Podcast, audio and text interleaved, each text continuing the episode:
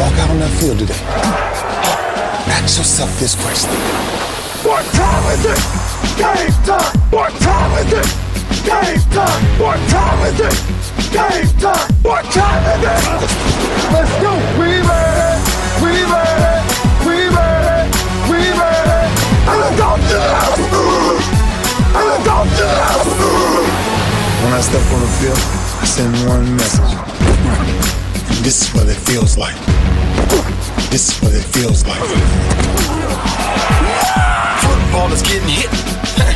That's it. It's gonna be football now. What time is it? Game time. What time is it? Game time. What time is it? Game time. What time is it? Let's hunt now. Let's hunt now. Let's go. Let's hunt. We made it. And let's go to the house. La chiedete da settimane, l'aspettate da anni ed eccola qui, la puntata dei record falsi. Benvenuti a Radio Bonanza, puntata numero 230, numero tondo. Io sono Safe, con me Azza. Ciao, buonasera, buongiorno, buon pomeriggio a tutti gli amici falsi che sono in ascolto, anche loro. Ciao Wolvi. Ciao a tutti, mi prendo subito, prima di cominciare a parlare di football, le responsabilità per la mia previsione falsa su Dune di qualche settimana fa, per cui sono stato giustamente e meritatamente perculato in privato. E Dune che è stato rinnovato per il secondo capitolo di questa entusiasmante saga. Però per te Dune ha un record falso comunque. Falsissimo, ma in realtà al momento non sono ancora rientrati dai soldi che hanno speso, però. Ma tu, io ti immagino lì che gli fai i conti a quelli di Dune e lì dici allora qui non siamo rientrati. Ma la Warner Brothers ha detto di aver perso soldi con Tenet, che era il nostro sponsor dell'anno scorso, quindi magari siamo noi che portiamo sfiga. Ciao Deadman.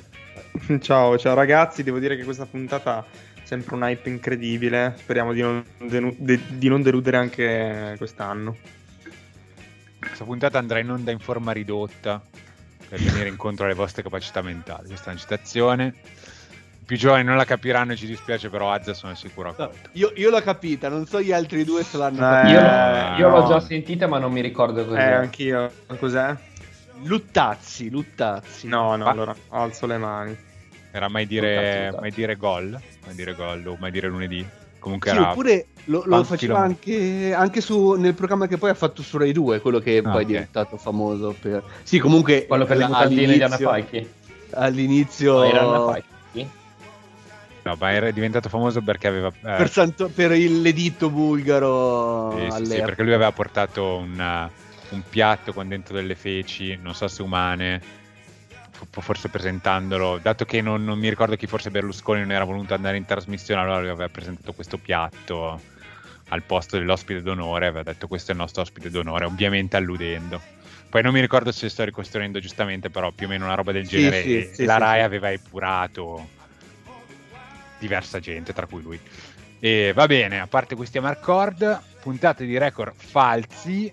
E spieghiamo brevemente per chi non ci avesse ascoltato gli anni scorsi, perché può essere. Sostanzialmente noi prendiamo due squadre a testa, una squadra che secondo noi ha vinto più partite di quelle che meritava di vincere e quindi diciamo negli standing della division è più in alto di dove dovrebbe stare, e viceversa una squadra che ha vinto meno partite di quelle che doveva vincere per una qualsiasi ragione, insomma, potrebbe essere per sfiga, per problemi di roster, infortuni, una schedule più o meno forte, insomma, varie ragioni. Vabbè, schedule più o meno forte si traduce con giocatela, giochi subito. E niente, da cosa vogliamo cominciare? Perché un tempo li chiamavamo gli overachiever e gli underachiever prima della puntata dei record falsi. Da quali vogliamo cominciare? Non lo sappiamo. Partirei dalle squadre dalla merda, insomma, cioè quelli che hanno un record troppo alto rispetto a quello che valgono. Esatto. Okay. Proprio loro. Vai tu allora, Daniel. Vado io? Allora, proprio perché ci vogliamo trattare bene, io parto con i New York Jets, che vuol dire come una vittoria, e secondo me dovrebbero essere anche tipo già 0-16 per 0-17 per quel che mi riguarda, perché sono tra le squadre che hanno ricominciato una fase di rebuilding importante, quindi ci metto i Jets, i Jaguars, i Texans e i Lions, sono quelli che sono uguali all'anno scorso, se non peggio, nonostante abbiano comunque apportato delle modifiche. Non si sa come abbiano fatto a vincere quella partita contro i Titans, motivo del record falso, quindi in più piove sul bagnato perché si è anche infortunato Zach Wilson ed è tornato Joe Flacco, acquisito via trade dai Philadelphia Eagles, per fare cosa? E per il momento il backup, perché oggi Saleh ha annunciato che domenica gioca il rookie White, o se non è un rookie comunque è uno che non ha mai giocato, è un rookie. Esatto. Fu scelto da Dallas tipo un paio d'anni fa, però pensavo fosse morto nel frattempo, invece no invece Massi non l'ha mai citato, e quindi dai, il povero Massi. Ma comunque è nei nostri cuori. Ma chi è questo? Appunto, cioè questa è la domanda che tutti si pongono. No, è chiaramente, ma Flacco è messo talmente male da fare il backup a questo. Per ora sì, probabilmente non avrà avuto tempo per, insomma, anche perché è arrivato ieri la partita domenica. Voglio dire, non che cambi molto secondo me, però il discorso è che veramente questa squadra è la più scarsa nettamente, la squadra più scarsa dell'NFL attualmente, e anche se poi vedremo che ci sono squadre che a livello di record hanno fatto peggio, però veramente non... Anche l'ultima partita contro i Patriots, che non sono i Patriots della dinastia di Brady, hanno preso più di 50 punti, non gli capitava dal 95. E le ultime squadre dei Jets non le conosciamo, non è che fossero queste grandi difese, per cui ecco, io ho visto veramente tantissimi lati negativi. Anche però Wilson sta facendo una fatica incredibile, prende un sacco di sec, infatti si è rotto, quindi... Però Saleh è venuto per dare un'identità difensiva alla squadra, e appunto questo è quello che mi preoccupa. Cioè io ero positivo di questo suo ingaggio, poi pigliano 53 punti o quel che è contro i Patriots, beh allora nel senso, e non che le sconfitte contro le altre squadre come la difesa di Patricia, bravo, ecco, come i Detroit Lions, però sai, per fare la difensiva quella squadra lì magari non era proprio hard rebuilding, Qua mi sembra veramente la stessa situazione, con zero margine, per cui questi Jets veramente non li capisco, non ce la faccio. Al momento parliamo chiaramente dopo queste settimane, poi la stagione giocati ancora la carta calendario. No, non mi gioco la carta calendario, probabilmente le perderanno tutte, Safe, le perderanno praticamente tutte secondo me. Però. Io vedo... Dopo, tra un mesetto, diciamo a fine novembre, hanno contro il vertice Dolphins e Texans, che potrebbero lì cambia tutto. Ma che c'entra Dolphins e Texans? È la carta calendario, la giocata. Ma stiamo parlando dei Jets, Dolphins e Texans. No, i Jets affronteranno Dolphins e Texans in successione, giusto? Esatto. Però ragazzi, queste squadre quindi sono più forti dei Jets. Quindi... Ma no, al momento no. Cioè, poi di una di queste due squadre probabilmente ne parleremo anche tra poco, però no. Cioè, a parte che dobbiamo capire dove se va a finire da qualche parte di Sean Watson, perché se va ai Dolphins qualcosina, insomma... Cambia, direi. Magari può giocare quest'anno, sì. Watson. Sì, l'NFL, visto che ancora non si è sposta a livello di... Quindi potrebbe... Ma quando mai? Io sentivo ho visto 10 secondi di una dichiarazione del commissioner che diceva che loro comunque aspettano quello che farà la giustizia ordinaria a riguardo e non sanno nulla, forse. Nobiltà, proprio. Sì. Non lo diresti mai da Goodell che abbia un atteggiamento omertoso, no? Vabbè, che loro quindi... fanno un altro al momento, sì. Quindi io vado con i New York Jets. Zach Wilson, secondo me è ingiudicabile nel primo anno, perché non si possono veramente dare giudizi, perché nel senso, poverino, è sembrato Burrow l'anno da rookie, dove è stato menato. Ma non è vero, Burrow sembra meglio, ho detto che è stato Burrow è stato menato, ma lo vedevi che faceva intravedere che era forte. Ma infatti il mio paragone era col fatto che prendeva tanti sec, non che faceva vedere. Burrow ha fatto come Burrow la prima parte di stagione, si è rotto, chiaramente questo è un infortunio meno grave, adesso vediamo quanto sta fuori.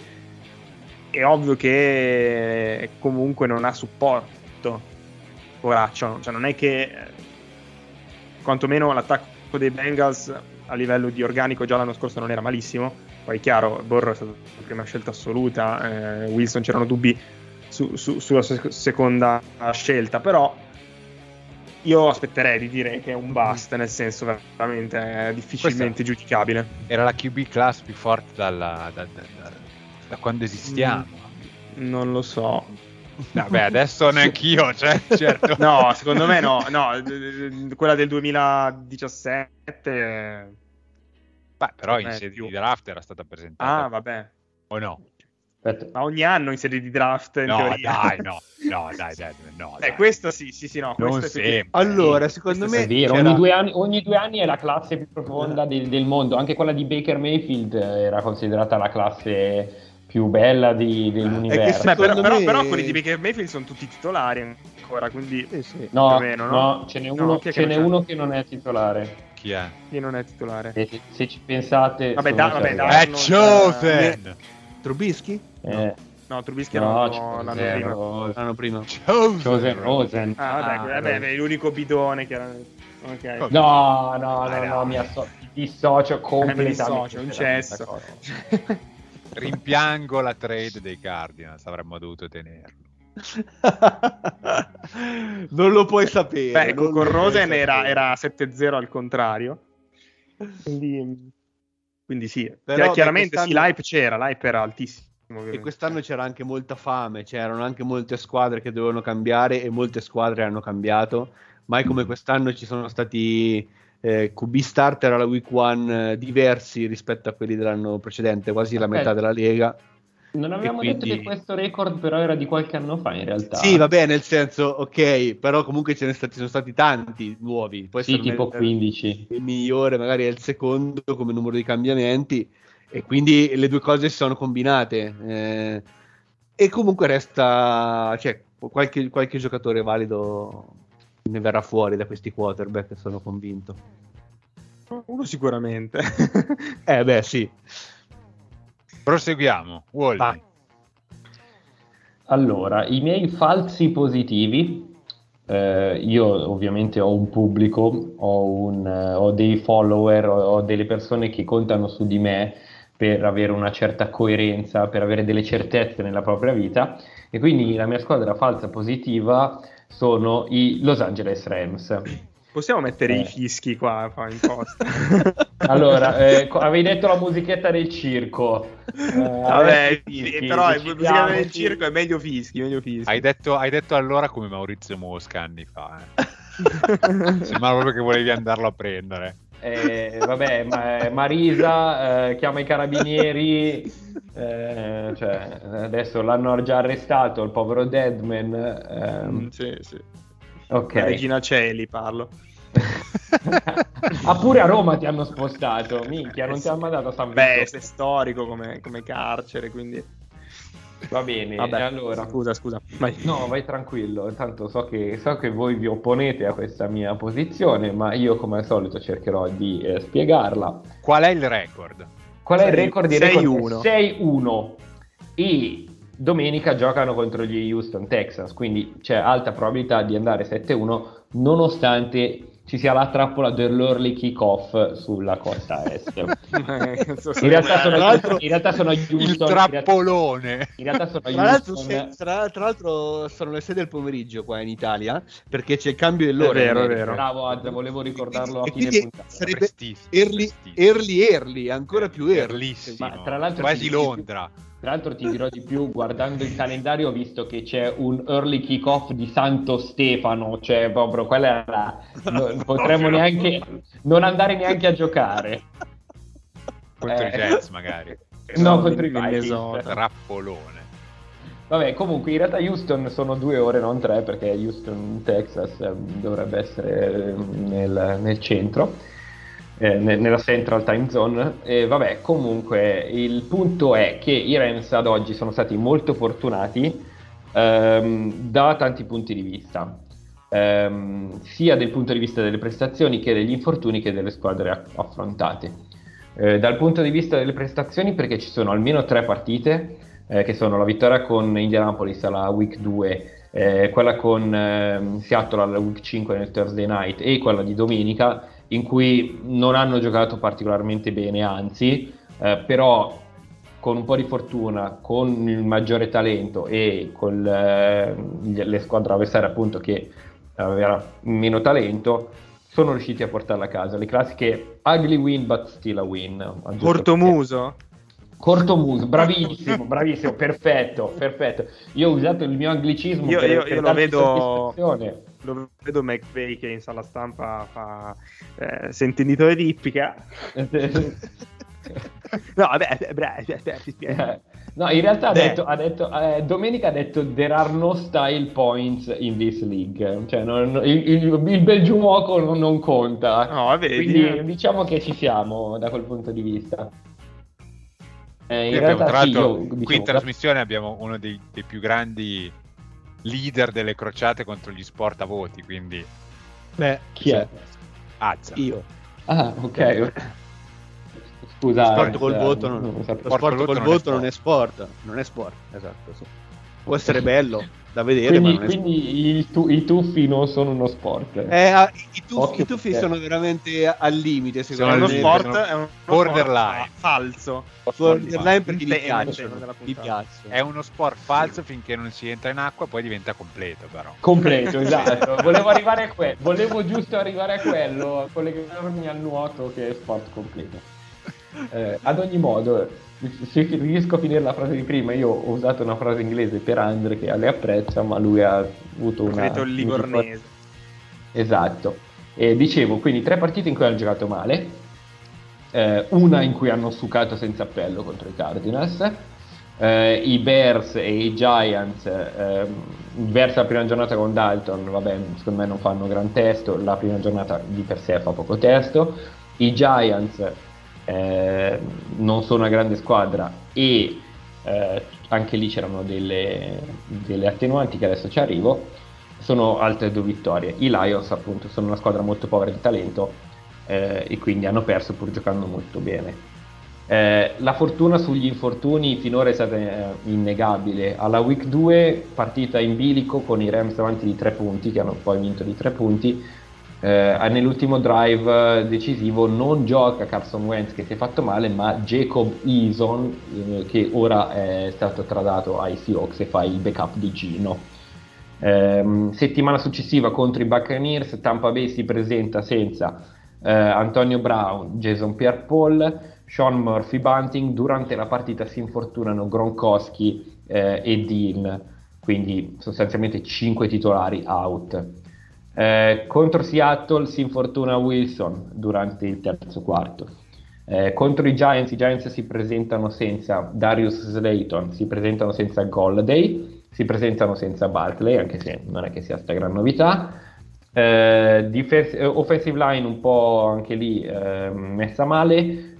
Toney, che la settimana prima aveva fatto il record di yard ricevute di franchigia, non so se per un rookie o in generale, magari Azza lo sa meglio perché giocavano contro i Cowboys, si è fatto male dopo un drive sostanzialmente ed è uscito, e Daniel Jones era ancora palesemente vittima di concussion perché ha giocato una partita terribile come non ne giocava da un annetto, bisogna essere onesti.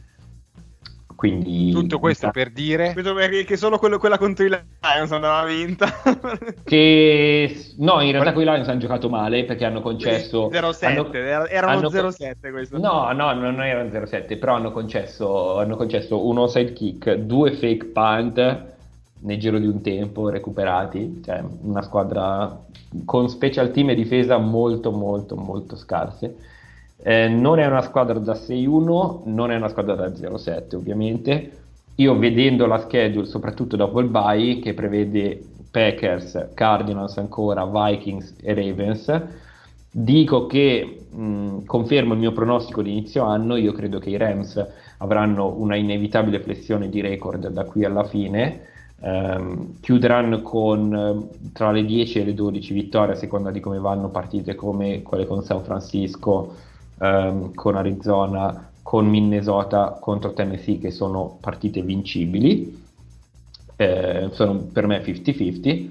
Ribadisco che sono una squadra che probabilmente andrà a fare i playoff ma non farà grande strada, e quindi al momento non sono una squadra da 6-1, perché 6-1 vuol dire che potrebbero finire la stagione cosa 13-4, 14-3, cioè non è 14-3.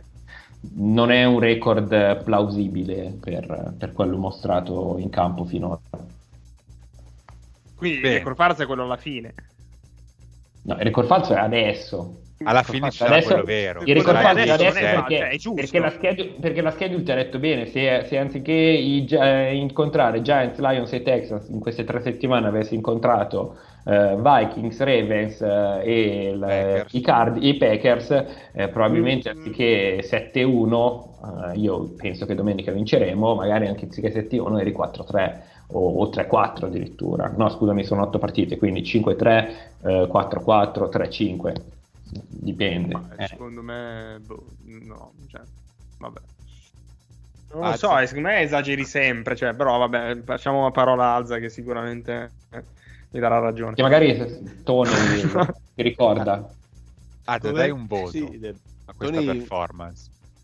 Un voto a Wolvi o ai Rams? Sì, a Wolvi, alla performance di Wolvi. A me ha convinto. Grazie Azza. No, vabbè, significa tanto venendo da te. Quelle cose lo condivido, nel senso, è vero, comunque il calendario l'ha aiutati tanto, ed è vero che forse non sono una squadra da 6-1. Però probabilmente stavo pensando ai playoff già, quindi me l'immaginavo come non vincente della division, me l'immaginavo quindi come una squadra che andrà a incontrare una delle altre 3 vincenti divisionali, e per quelli che sono adesso magari forse aveva un po' ragione Wolby, nel senso che se guardi le altre 4 squadre che sono in vetta alla division in questo momento, forse hanno mostrato qualcosina in più. Con Dallas secondo me sarebbe una partita molto bella e potrebbero anche vincerla, forse con le altre 3, anche se alla fine Tampa l'hanno battuta, però con le altre 3 forse non sono così, non li darei per favoriti. Io dico che Tampa ad oggi per me è ancora la squadra favorita del NFC, sì. Ma a Dallas secondo me gli va dietro di poco, quindi io piuttosto guarda, ti direi Packers, a costo che poi vai, quando li incontriamo prendiamo 43, ma ad oggi non prenderei neanche Dallas, esattamente. È un po' falso il record di Dallas, però non concordo, però non è la mia squadra, esatto, sì. Dici il tuo falso positivo. Non è il mio falso positivo, non sono Dallas Cowboys il mio falso positivo, ma sono io intanto saluto il batterista degli Alter Ego, che so che ci sta ascoltando. Secondo me dal tuo matrimonio, Safe, lui ha iniziato ad ascoltarci. Io voglio vivere con questa convinzione, quindi lo saluto e gli dico che per me quello vestito con la giacca da scozzese abbastanza appariscente, per me il mio record falso positivo è quello dei Denver Broncos. Ho titubato fino all'ultimo, perché ormai è diventato quasi vero quel record, perché sono 3-4.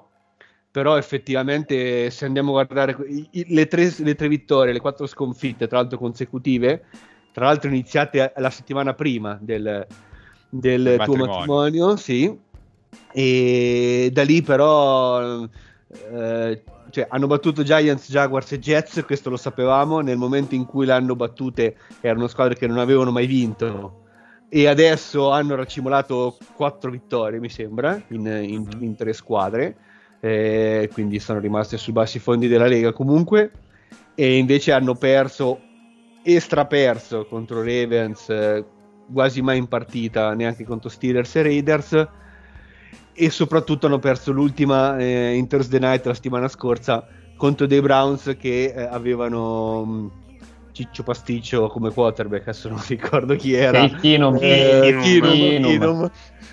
come quarterback e... ma come Ciccio Pasticcio, Ciccio Pastinum.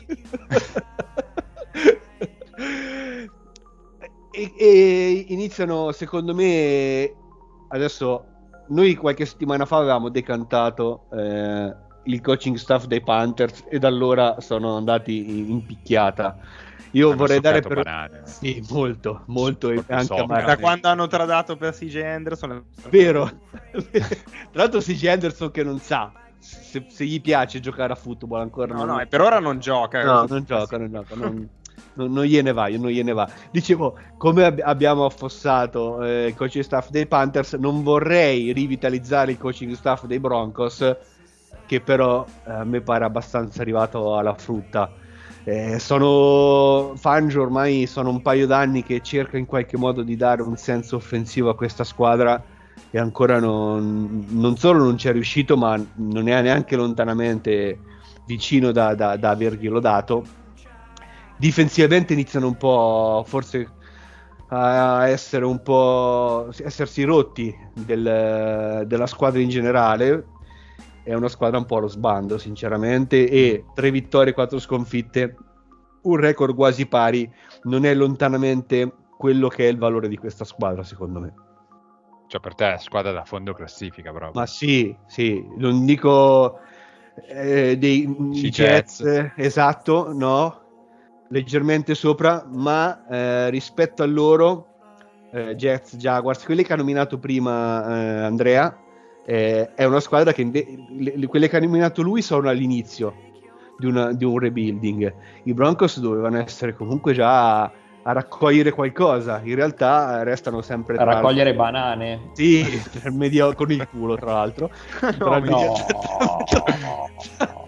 il mediocre e il basso fondo della Lega.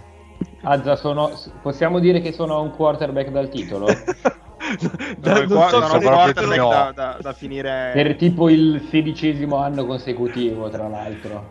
No, neanche quello ormai, neanche più quello, mi dispiace, anche se è sempre Bridgewater.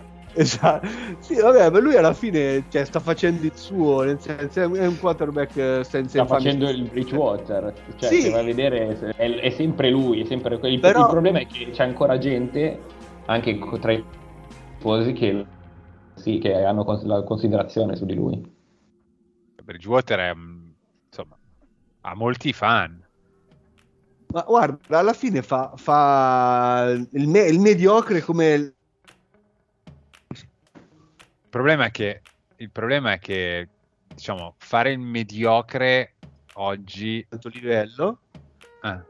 Ma mi sentite? Sì. Ah sì, infatti ha sparato una laggata importante. Io ho sentito male. Cioè io a un certo punto pensavo avesse finito. Anch'io, infatti. Ah, ok.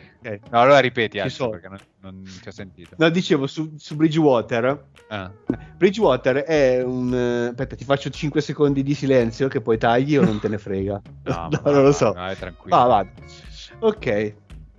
No, dicevo Bridgewater, secondo me è un quarterback che al tempo stesso non ti porta su, non alza il livello dei compagni, però quantomeno non è uno che per forza ti perde 800 palloni e ti fa perdere la partita. È uno che ti mantiene la squadra magari a un livello medio e gli altri dovrebbero fare qualcosa in più.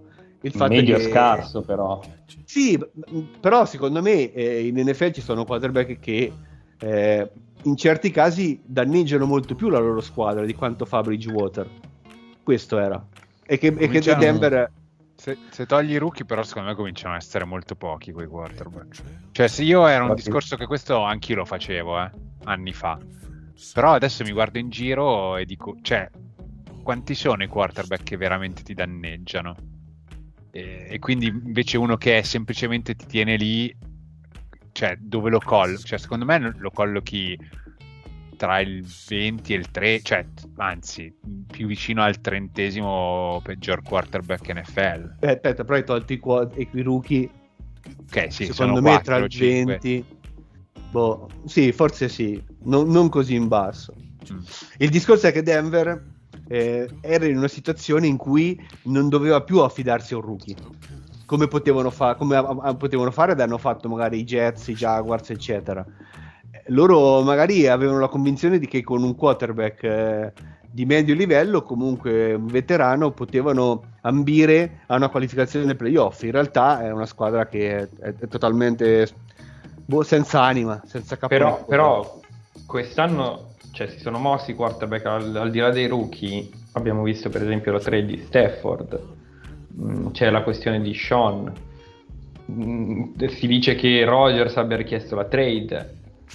E quindi Russell Wilson, sì, Russell Wilson anche Russell Wilson pure. Quindi, cioè, Bridgewater è un vorrei ma non posso, cioè è un navigare a vista. Cosa mi rappresenta? Veramente tu pensi che Bridgewater, cioè, questo è un anno sprecato per i Broncos, perché come dici tu non sono in rebuilding, però dall'altro canto sai che con Bridgewater non vai a vincere Super Bowl, e quindi qual è l'obiettivo di questa dirigenza? Cioè, fare i playoff, basta, stop. Tra l'altro quest'anno neanche quelli, no? Che comunque, esatto, cioè. Adesso arrivano 3 squadre dell'NFC East che potrebbero dare una mano al record. Vabbè, uno è Dallas, però Washington e Eagles magari possono migliorare questo record, che diventerebbe ancora più falso, tra l'altro. E potrebbero finire 5-5, ok? E poi rimangono la squadra più scarsa della division. Sì. Per me no. Sì, anche quella con meno dipende Kansas City cosa fa in difesa, esatto, cioè, i Chiefs. No, ragazzi, noi qua scherziamo, ma io ho visto, come credo tutti, un po' di partita contro Tennessee, ma c'è una roba che, cioè, io pensavo di aver visto il fondo del barile con i Jaguars, ma in confronto i Jaguars sono Steel of Curtain, cioè, nel senso, una roba sono falsi anche i Chiefs. No. In questo momento sono veramente brutti da vedere. No, il problema dei Chiefs è che sono veri in questo momento, nel senso che 3-4, giusto? Sì. Mm-hmm, sì. È un record che sinceramente dimostra quello che hanno fatto, che non è quello che valgono, quello che faranno da qui a febbraio magari, però per il momento 3-4 è quello che sono. Ok. Sì. Vado con la mia? Vai. Mm-hmm. Gli Atlanta Falcons sono 3-3. Falcons potevano mancare, cioè, quindi non abbiamo citato i Chicago Bears tra i 3 record falsi. Questo è non ancora, magari falsi negativi. Okay. Negativi, vabbè. Che meritavano più vittorie di quelle che no, più nessuno ci crede, no, questa... Vabbè, dai. No, i Falcons sono 3-3, cioè sono il 50%. Grande squadra. Grande squadra, però io poi sono andato a vedere la schedule e le ultime 4 squadre che hanno affrontato sono Giants, Washington Football Team, Jets, Dolphins. Tra le prime due che non hai citato, ce n'è un'altra che potresti citare. Gli Eagles. Cioè... No, però... Queste ultime hanno perso con gli Eagles. Di queste ultime 4 hanno comunque perso con Washington. E queste 4 squadre complessivamente hanno un record 5-21. Cioè, hanno incontrato quasi la feccia dell'NFL. Ok, hanno portato a casa 3 partite. Ti posso dare una chicca così al volo? Sì. Ad oggi la strength of schedule dei Falcons è la terza migliore / peggiore dell'NFL, nel senso che il punto 438. Solo Buffalo .389 e Tennessee .411 hanno incontrato squadre peggiori complessivamente, quindi come dici tu, molto falsi. E cioè è la strength of schedule è molto influenzata da da aver affrontato i Buccaneers, perché se togli quella è tipo, non so, punto 2.250, una roba così. È imbarazzante, è una squadra che comunque per me è scarsissima. Però con Tampa non hanno giocato così male, eh. Sono rimasti anche in partita per un tempo. Sì, ok, poi però hanno preso 50 pere quasi. Vabbè, si è sbarcato verso il finale. In attacco sono onesti, secondo me. Cioè. Secondo me sono sembrati onesti perché hanno giocato contro 4 squadre scarse. E per me Ryan è bollitissimo, il gioco sulle corse è uno dei peggiori di tutta la Lega, fanno tipo 3.3, 3.6 yard per carry, e no, per me sono falsissimi. Io ce l'ho una soluzione a questo problema del running game, eh. Qual è? Beh, draftare un running back al primo giro, ovviamente. Pensavo non correre. Ma leggo su ESPN che hanno chiamato Dikembe Mutombo per fargli fare un assistente running back, tipo. No, per i blocchi. Ma per i blocchi? È uno sport diverso. Ma questa è una trollata, dai, non ci posso credere. Ma che blocchi poi? Ma non lo so, blocchi del basket sono blocchi statici. No, blocking nel senso del basket, cioè le stoppate per i field goal. Ma non lo so. Try out, chance to decay. No, però dice jokingly, dai, per piacere. Cioè va bene tutto, però speriamo. Vabbè, è una skill da allenare, tra l'altro, quella. Cioè fa la differenza su una stagione. Vabbè, oddio cosa? Questa weekend hanno bloccati tipo 3 o 4. Vabbè, ma magari blocchi anche i lanci del cuore. Tra cui hanno bloccato quello dei Dolphins e hanno vinto di 3 punti. Vedi? O di due hanno vinto, quindi... Grande Dikembe. Ancora vivo. No, l'avevano preso prima e quindi sono riusciti a bloccare... No, hanno bloccato un field goal nel primo tempo contro Miami e poi hanno vinto con un field goal allo scadere di 2 punti e adesso quindi prendono Mutombo perché hanno capito che è l'arma della vittoria, sì. Vabbè, basta, non ho nient'altro da dire io sui Falcons, cioè, no, come? Il problema grosso è che guardo il calendario e cioè ne possono vincere ancora parecchie perché giocano contro un sacco di squadre scarse. No, scusa, sì, però io ho fatto per un motivo, non perché c'ho il rastieno, eh. Qual è? E hai detto una parola che forse era meglio non dire. Problema? Ma io l'ho detto già l'anno scorso, io mi oppongo a questa dittatura dell'eloquio. Vuoi imporre, non me ne frega niente, io uso le parole corrette. Che brutto clima, ragazzi. Il problema è che adesso affrontano Carolina, New Orleans, c'è New England, c'è Jacksonville, di nuovo Carolina, Detroit, cioè un sacco di squadre scarse, possono vincere un sacco di partite questi. Vanno ai playoff e Gianmaria si dispera perché non hanno una top 10. Vabbè, ma fa bene. sta tifando non sta guardando, ma sta tifando il tank. Comunque è una brutta persona. Tu Wolvi dice draftare un running back, ma hanno Cordarellone come workhorse. Quindi l'ho visto dominare domenica, tra l'altro. Male, eh. Ma quanto sta correndo a 3 yard di media? Non lo so, però Cordarellone c'ha sempre il suo perché. Certo. Va bene, dai, per cercare le sue stat stavo googlando Cordarellone, stavo scrivendo. Cioè, mi avete rovinato. No, sta correndo a 4.1. A 4 è qualcosa, sì. Sono gli altri che fanno schifo, lui. Che gli abbassano la media della squadra. Esatto, lo fanno sembrare in cattiva luce. Va bene, dai, passiamo ai negativi. Cioè quelli che hanno vinto meno di quanto meritavano. Quindi, no, riparto io. Allora io prendo i San Francisco 49ers che al momento sono 2-4, quindi alla pari di New York Giants, chiaramente a livello di vittorie perché partite ne hanno fatto una in meno. New York Giants, Seattle Seahawks, Philadelphia Eagles. A me non sembra proprio che una squadra di quel tipo possa avere quel record lì. Poi chiaramente ognuno può criticare le prestazioni di Garoppolo, di Lance, le scelte di Shanahan, però sono partiti contro due squadre abbastanza scarse, quindi hanno ottenuto 2 vittorie, Lions e Eagles, e poi hanno perse 4 di fila, di cui 3 per pochissimo, 2 punti contro i Packers mi pare, 7 contro Seattle quando ancora erano più o meno una squadra, e contro Arizona di 7, e poi l'ultima è stata forse la vera sconfitta un po' non blowout, perché alla fine è finita 30-18, però un upset, ecco, dei Colts, e quindi mi sembra un po' ingiusto questo record, al netto poi appunto di tutte le prestazioni discutibili,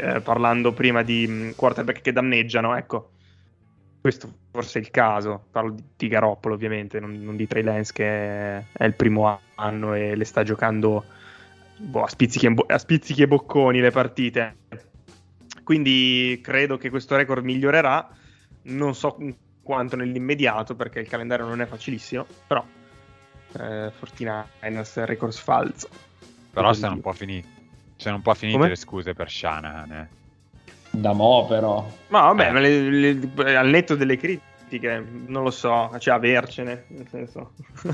Avercene cosa? Di gente come Shanahan, cioè da criticare Shanahan. Però ragazzo, alla prova dei fatti siamo a una stagione positiva e siamo al 5º anno, Cioè avercene. Cioè, è vero che ci sono stati tanti, cioè ci sono state tante ragioni per dire ok, non sta andando bene, però si vede uno spiraglio di luce. Però questa stagione di scuse non ce ne sono tante, cioè a parte il fatto che giochi in una division abbastanza forte, adesso non dico più fortissima perché più di una squadra sta avendo problemi, però insomma, cioè, hanno perso le partite contro squadre che dovevano battere, e come dici tu, okay, ma quale? Seattle. Beh, Seattle sì. Basta. E Colts, ma i Colts sì, l'ultima, perché però voglio dire le altre, cioè non siamo lì. Stai parlando di essere 4-2 anziché 2-4. Ho capito, però la differenza del mondo. Sì, però potevano essere anche 5-1, hanno perso tutte partite di un possesso. Parlavamo prima anche di fortuna, di situazioni, nel senso siamo lì. A me sembra, guardandole, che i Niners stiano facendo di tutto per mettersela contro la fortuna, perché domenica sono partiti con un primo drive eccezionale, con tante corse di cui i Colts, per la stessa missione di Darius Leonard, non hanno capito niente, e Darius Leonard a fine partita ha detto meno male che hanno smesso di correre in quel modo.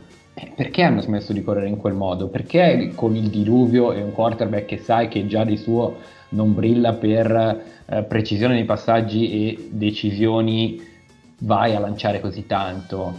Perché?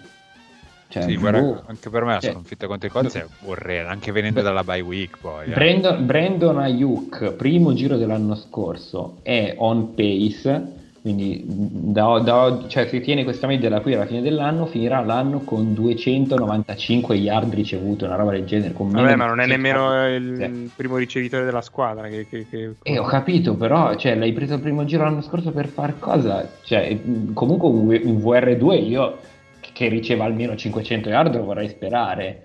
Cioè, stiamo parlando di avercene gente come Shanahan, ma sta facendo dei disastri dal punto di vista di in-game management, cioè decisione all'interno della partita, e di roster management, perché i problemi dei Niners alla fine sono avvallati da lui, cioè lui che insieme a Lynch prende decisioni, ormai è il 5º anno che è lì, non si può dire però ha trovato una squadra così cos'è, il roster ormai è tutta farina del suo sacco, quindi se i defensive back fanno ridere, se non hai gente che sa ricevere, se l'offensive line non è buona, se il QB fa schifo, mica è colpa di qualcun altro. No, ma non stavamo dicendo questo, semplicemente è un record che secondo me al momento di questa stagione non rispecchia quello che è la squadra, e per cui sono convinto che migliorerà. Oggi una partita New York Giants, San Francisco 49ers sono 2 squadre che se la giocano? Sì, per me sì. Anche secondo me, sai. Azza, cosa dici? Insomma. Secondo me valgono più di questo record. però dallo stesso punto di vista inizio a avere dei dubbi su un po' su tutto, come dite voi, cioè il reparto dei ricevitori era il reparto che negli ultimi anni era quello che doveva essere ricostruito, no? Non hanno, dalla partenza di Crabtree non hanno mai avuto un reparto ricevitori, ed è un reparto in cui hanno investito davvero tanto in questi anni, sia in free agency che al draft, e però cioè, non c'è stato un miglioramento. Io non riesco a vedere dei miglioramenti sul roster che è stato costruito da Shanahan in questi anni. È vero che hanno avuto tanti infortuni, però a un certo punto sono anche colpa di... Però a un certo punto è anche colpa della preparazione, cioè 4-5 infortuni un anno o tanti infortuni un anno è sfiga, ma se tutti gli anni hai tutti questi infortuni c'è qualcosa che non va, che non tra va. Chi scegli e come li alleni. Sì, esatto. Sì. Quindi quella è una scusa, è una motivazione che può essere presa come scusa fino a un certo punto adesso, e quindi per quello che abbiamo visto in queste settimane sono una grossa delusione, perché appunto mi aspettavo dovessero avere un record sicuramente migliore di questo. E con i Colts poi io avrei citato Mazzarri, e poi è cominciato a piovere. Cioè, poi è cominciato a piovere, ragazzi, e quindi cosa vuoi fare? Tanto pioveva che pioveva. E niente.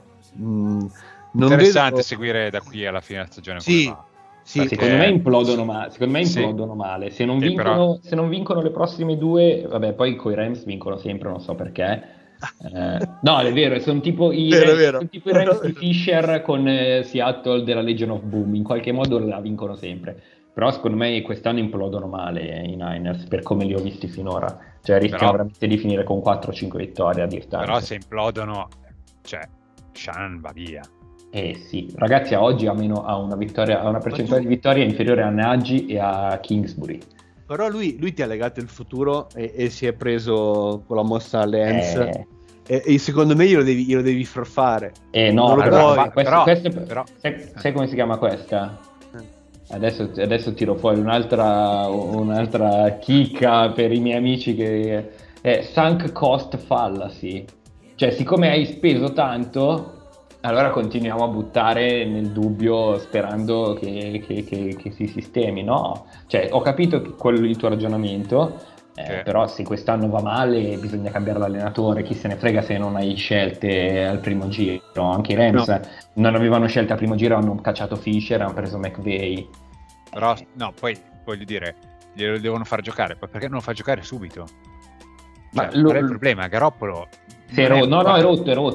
Cioè Lance è rotto.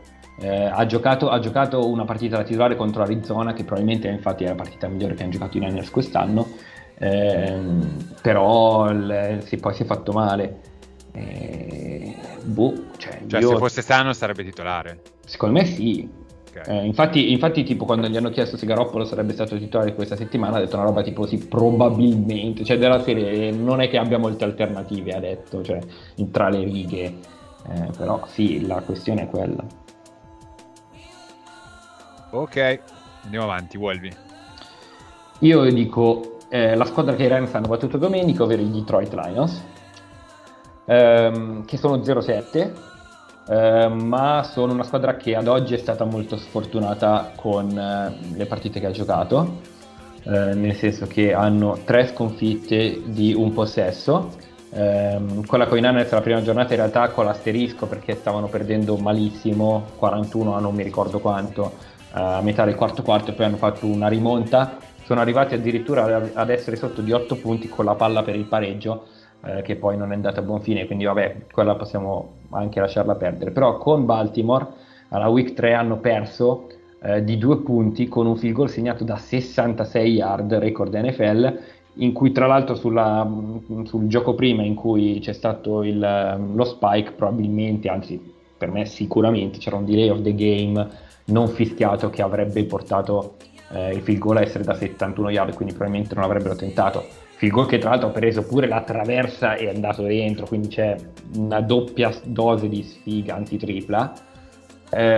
simile con Minnesota, perché sono andati avanti di 1 e poi nel giro di 30 secondi hanno preso un field goal. Domenica con i Rams hanno fatto per me una partita molto molto buona.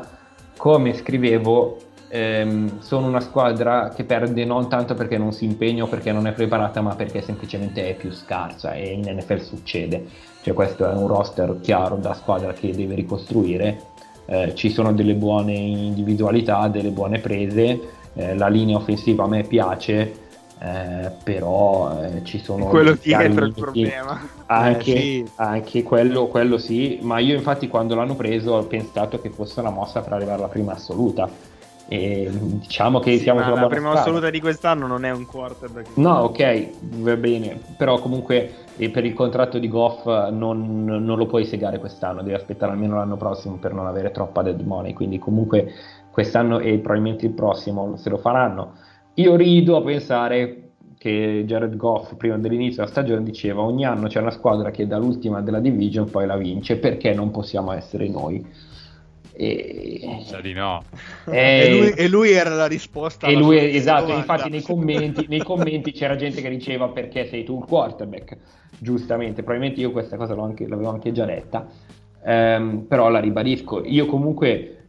la cosa che mi ha stupito di più in positivo dei Lions è comunque il loro head coach, Dan Campbell, perché io pensavo che fosse uno buono solo a fare il pagliaccio, sì, a fare l'esaltato eccetera eccetera, ma in realtà io in queste settimane ho visto una squadra che ci ha messo l'anima in campo. Lui è sempre stato anche molto onesto nelle sue interviste post partita, una squadra che non ha avuto paura di giocare quarti down, di fare giocate fuori dal comune come domenica, appunto, e onside kick e due fake punt, i momenti di partita in cui solitamente non se ne fanno, perché doveva cercare di vincere, quindi da questo punto di vista l'ho molto apprezzato. Vabbè, l'offensive coordinator è Lynn che fa schifo, e ci ha messo solo 6 partite, perché dopo la sconfitta con i Bengals già in conferenza stampa diceva pubblicamente a Goff che si deve svegliare, che è una cosa che a McVay ci sono voluti 3 anni e mezzo per farglielo dire pubblicamente. Lui ci ha messo 6 partite, contesti diversi, però quindi già solo per questo è un eroe. Quindi, per te, esatto, per me già solo questo per me ha acquisito 1000 punti, però in generale io ho visto una squadra molto più coesa e molto più in partita, che poi dica il record di quello che io mi aspettassi, perché 0-7 per me non è un grande stupore vederli qui, però potevano averne vinte tranquillamente 2 almeno, e se la sono giocata in altra almeno un altro paio di partite, quindi per me sono un falso positivo e sono su una buona strada. Mi ricordano un po' i falso Dolphins, negativo. Sì, scusami, mi ricordano un po' i Dolphins di 2 anni fa, che, sì. Pensavano che dovessero finire 0-16, invece poi fecero una stagione onesta e l'anno scorso vinsero 10 partite. Ma sì, dai, sono una squadra per cui secondo me è una squadra per cui in questo momento è anche bello fare il tifo, cioè ci provano, se battono una squadra che verosimilmente è più forte alla fine se lo sono meritato. Effettivamente, come dici tu, il talento roster è pochino, e quindi sì, il record è falso, però comunque non penso che ne vinceranno tante da qui alla fine. No, beh, concordo, però comunque io non li vedo in campo entrare, diciamo, già battuti, che dopo sono sotto di 20 punti, che fanno garbage time a manetta. Cioè già solo la rimonta che hanno fatto nella prima settimana per me è sintomo di una squadra che comunque lotta e che va dietro al proprio allenatore. Azza stava dicendo qualcosa? Sì, dicevo, è vero quello che dici, c'è la paura che prima o poi invece crollino, perché tanto alla fine è a forza di impegnarsi e comunque uscire sempre sconfitti, magari questo incide anche sul morale della squadra, e anche sulla credibilità del coaching staff. Io spero di no, ma ci potrebbe essere il rischio.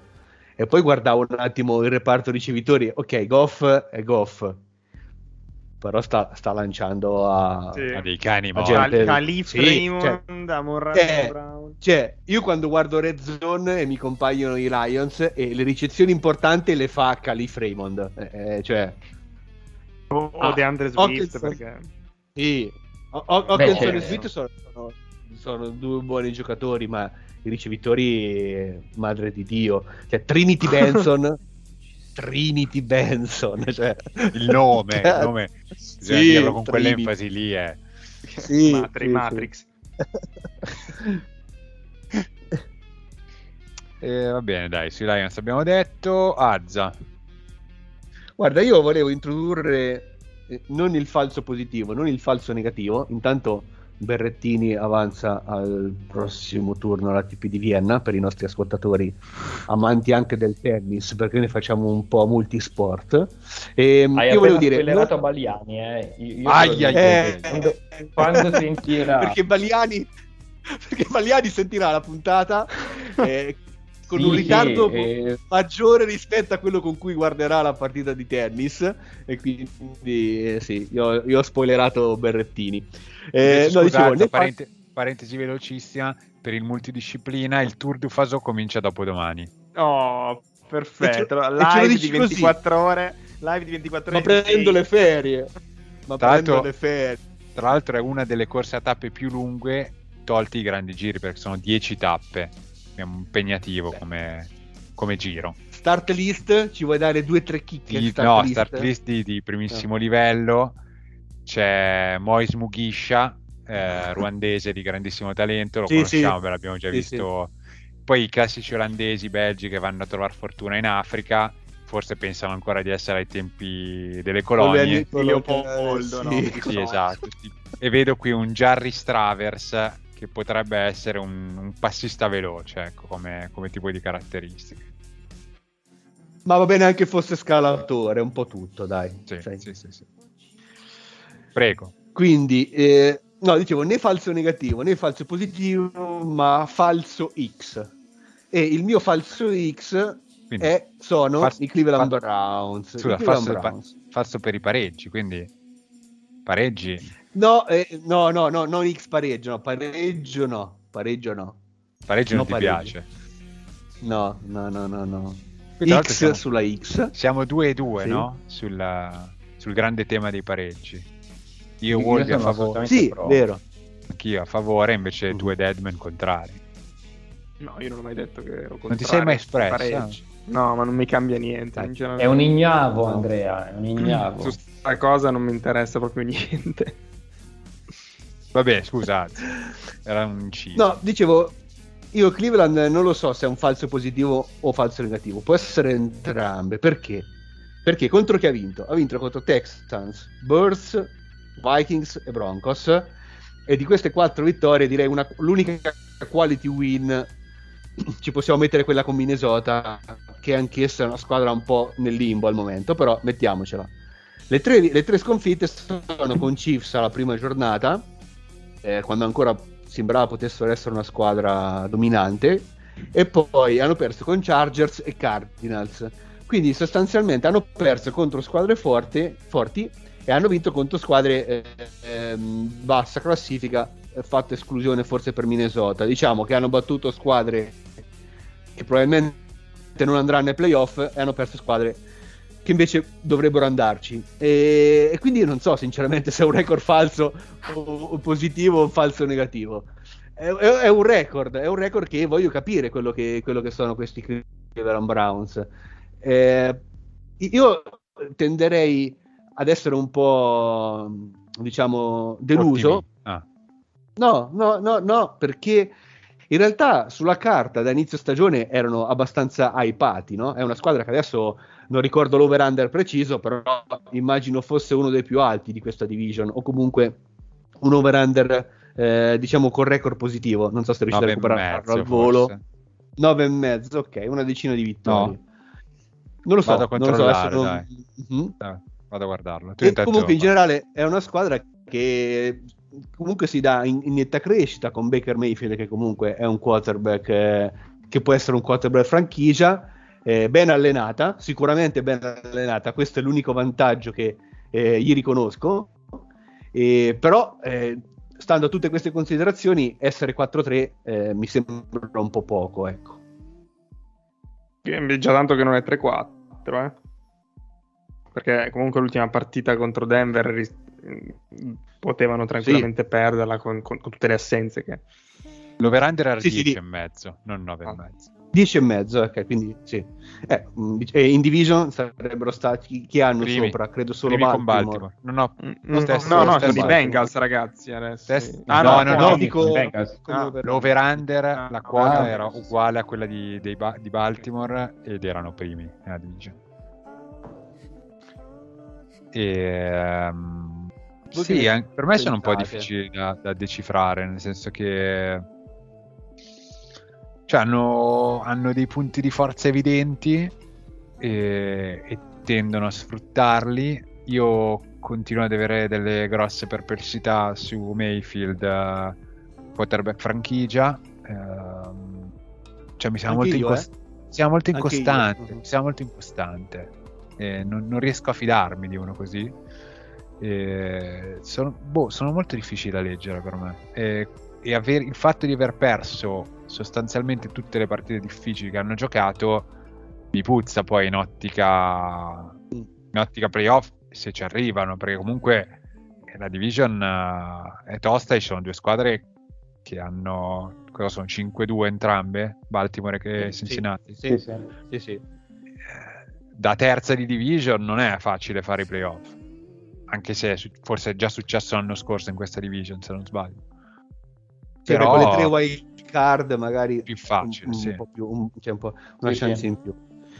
E io guarda, tra l'altro devono giocare ancora entrambe le partite con i Bengals, con i Ravens, e tra l'altro guardando il calendario i Ravens una cosa particolare, non so se Wolvi ha dei ricordi a riguardo, io non mi ricordo di partite divisionali giocate in back-to-back, cioè loro giocheranno con i Ravens in Sunday night e poi la settimana successiva è il ritorno sostanzialmente, cioè le prossime due. Quello secondo me sarà è un po' più avanti, verso fine novembre. Penso che Rams sia successo uno di questi anni verso fine stagione, potrei ricordare male. Tra l'altro guardo meglio le date, in realtà in mezzo c'è il bye, quindi giocano con i Ravens bye e poi rigiocano con i Ravens.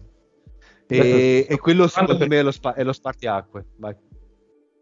No, dicevo, sto controllando. Allora, per esempio, 2018 i Rams il 23 dicembre giocano ad Arizona e il 30 giocano in casa con San Francisco. Quindi, giusto per dare questa è capitato, a volte è capitato, ultima partita di regular season con una squadra della propria division e la settimana dopo al wild card game sempre con la stessa squadra. Mi sembra che poi sia capitato proprio forse in AFC Nord, non mi ricordo. Comunque è capitato a voi. È capitato a voi in 2010 ai Cowboys, sì, che vinsero contro Philadelphia all'ultima settimana e poi li batterono anche in wild card, ma non mi ricordo che annata fosse, se era il 2010 o giù di lì. Può essere. No, il 2010 no. Adesso studio un attimo. Vai a cercare. E quindi il ritorno dei Browns è un po'... Ecco, cioè, sono un po' ancora sul chi va là. So che ci sono anche molti ascoltatori tifosi Browns e presenti anche sulla chat su Telegram. Non me ne vogliano. Tra l'altro a me è una squadra che sta anche abbastanza simpatica, tutto sommato. Quindi dovesse essere... A tutta la buona. Sì. Per noi sarebbe un motivo di giubilo, però ancora se devo devo un gioco di corsa impressionante. Sì. No, ma gioco di corsa, difesa tutto sommato con caratteristica, comunque con delle sanno quello che devono fare, ecco, sia in attacco che in difesa. E quindi per questo sono molto ben allenati. In questo contesto alle volte si intromette Mayfield, che è uno che in realtà alle volte sembra non sapere quello che deve fare. Ecco, va un po' scarabocchia, un po' troppo per i miei gusti. 2009 comunque, 2010, quando Dallas vinse la week 17 contro Philadelphia 24-0 e poi vinse anche sempre in casa, tra l'altro, vinse 34-14 la wild card. Ok, sempre delle belle cose da ricordare, sì. Grazie. Prima di chiudere posso dare due honorable mention? No, aspetta, manca la mia. No, ma c'è quella di Safe. Figaro, non abbiamo ancora finito. Allora scusate. Vado veloce. Mia record falso negativo sono gli Indianapolis Colts, che hanno un record sotto il 50%, 3-4 in questo momento, ma io voglio citare un grande vecchio, un mio punto di riferimento, che anni fa, forse 3 o 4 anni fa, decretò, secondo me con le sue parole, l'inizio glorioso della stagione dei record falsi con il revenge tour di Andrew Luck. E mi ricordo che i Colts erano 1-5 e Wolvi in trasmissione disse: ma i Colts non sono così male, e venne sbeffeggiato come al solito. Come al solito no, però adesso non fare la vittima, quella volta in particolare sì, perché sembravano una squadra allo sbando, e i Colts poi ne vinsero 9 forse, finirono 9-7 e andarono in playoff, se non ricordo male, dove presero delle mazzate, però insomma per una squadra che partiva 1-5 era stata una grande cavalcata. E non siamo a quel livello perché sono 3-4 i Colts in questo momento, ma io voglio lanciare il revenge tour di Carson Wentz, che nel sta giocando bene. Che nel silenzio generale sta facendo una grande stagione. Sì. Ha lanciato uno degli intercetti più veloci della storia. C'è da dire che l'altro giorno ha giocato malissimo, è stata forse la peggiore partita di quest'anno. Per chi magari vede solo quelle di notte, così è vero, dite che cazzo state dicendo, l'ha giocata male obiettivamente domenica, però in generale non sta giocando male. Vero, la partita non sicuramente non la sua migliore, ma a ottobre Carson Wentz 68 di completi, 8 touchdown, 0 intercetti, 119 di rating. E è vero che ha lanciato l'intercetto, ma di quello di cui parlava Andre, ma è l'unico intercetto della sua stagione finora, quindi sta sporcando pochissimo il foglio. A me all'inizio stagione sembrava marcissimo, perché proprio le caviglie mi sembravano non riuscisse manco a muoversi, fosse peggio di Big Ben. Mi sembra un pochino meglio e sta giocando un football molto pulito, difensivamente stanno migliorando, anche se è vero che hanno giocato con squadre discutibili, tra cui Houston e Miami. Però io ci credo. Passa molto dagli scontri divisionali, soprattutto quello che sta arrivando adesso con Tennessee. In casa dei Titans avevano perso nella Week 3 25-16. Adesso se la giocano in casa, secondo me se vincono questa poi sono lanciati verso i playoff. Guarda, io sono totalmente d'accordo, anche perché se non avessi scelto il falso X dei Browns e avessi dovuto scegliere per forza un positivo, gli unici che avrei citato erano i Colts o gli innominabili Eagles, e quindi sarei andato sui Colts, ecco. Quindi sono completamente d'accordo, sì. Tra l'altro i Colts secondo me venivano da un po' di anni con molto poco talento negli skill player, però Jonathan Taylor mi sembra veramente un buon running back, e Pittman sta giocando bene, sta diventando Moali Cox, ragazzi, il tight end coi dread, ridi sta giocando benissimo. Vero. No, però Pittman sta diventando il 4-1. Come? Non ho sentito. Giocava a basket. A basket. Il 90% di Tyrant. E insomma, in contumacia Hilton, che penso prima o poi smetterà di essere anche solo citato, con grande piacere di molti membri della Bonanza, Pittman secondo me sta diventando un VR1 affidabile. E basta. Wolvi, se vuoi citare honorable mention. Pronto? Wolvi ci ha abbandonati. Sì. Non lo sentiamo. No. Ho delle opportunità finali con la linea internet. Cita, però, l'unica cosa che non dovevamo sentire l'abbiamo sentita. No, No, secondo me voleva nominare i Ravens, sono sicuro. I Ravens e i Vikings. Come falsi? Di che tipo? Falsi boh. Cosa vuol dire? I falsi bravi. I Ravens che ne hanno vinte di più. E un sacco di one possession. Sì. I Ravens sono falsi positivi, cioè dovevano vincerne di meno. Secondo me no, però... Hanno giocato tra tutti e due 9. No, Wolvi non cioè l'etere si sta opponendo la fibra ottica, quello che vuoi dire. Comunque, andando in interpretazione, immagino i Ravens siano un falso positivo, i Vikings cioè i Vikings sono tipo 3-3, una roba del genere. Sì, no. 3-4. 3-4. 3-3.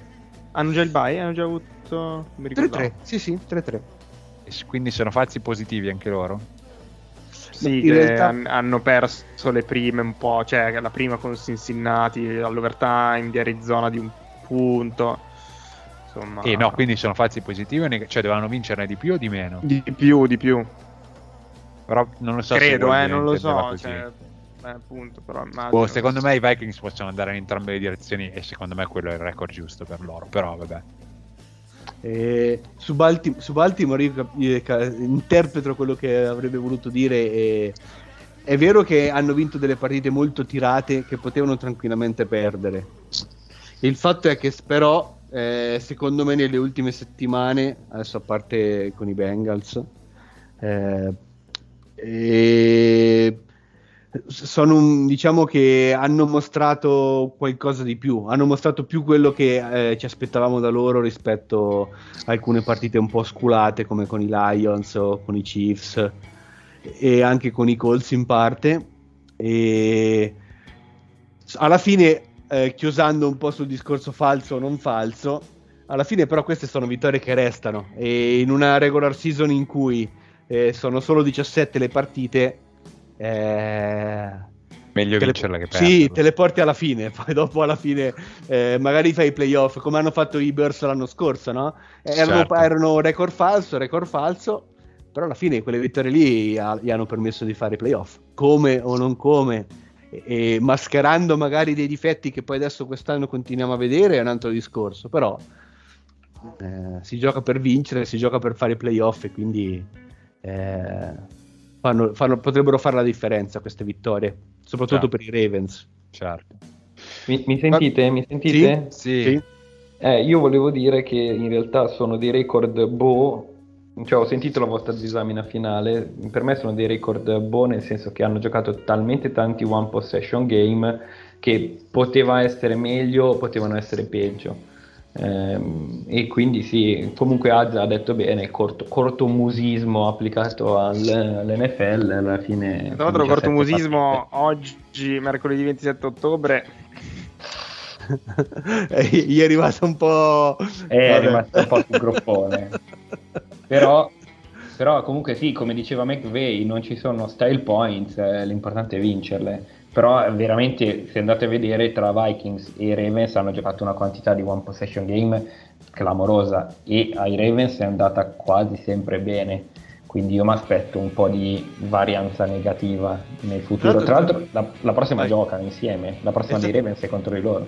Esatto, la prossima dei Ravens è contro di loro, perché mi sa che i Ravens questa settimana hanno il bye, esatto, e poi ritornano e giocheranno contro Minnesota, e quindi sarà...